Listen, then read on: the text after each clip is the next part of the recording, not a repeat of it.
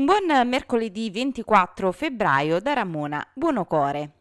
A seguito del dissequestro dell'area da parte della Procura di Salerno sono partiti ad Amalfi lavori di messa in sicurezza della zona interessata dalla frana dello scorso 2 febbraio. Il comune di Amalfi ha già affidato gli interventi di messa in sicurezza del fronte propedeutici ai lavori di ricostruzione della strada statale 163. Abbiamo provveduto all'affidamento dei lavori di messa in sicurezza e la ditta è stata individuata, spiega il sindaco di Amalfi Daniele Milano. Al termine dell'intervento l'ANAS avvierà il cantiere per il ripristino della strada.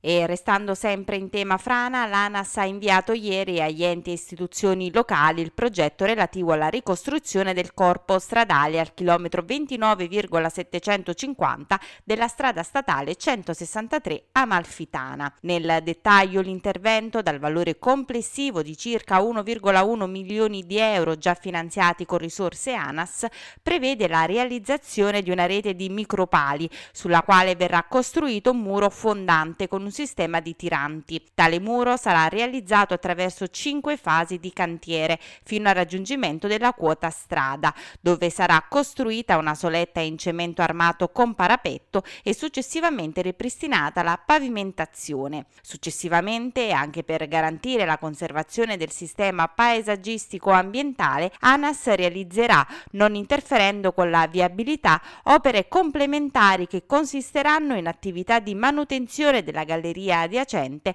e nel ripristino del sistema di archi preesistente.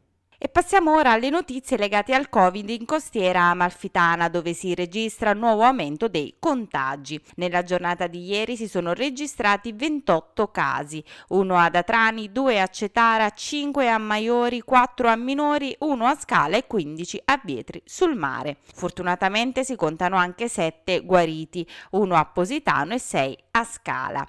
In costiera amalfitana quindi si contano in totale 1686 casi, di cui 100 170 attualmente positivi, 1489 guariti e 18 decessi.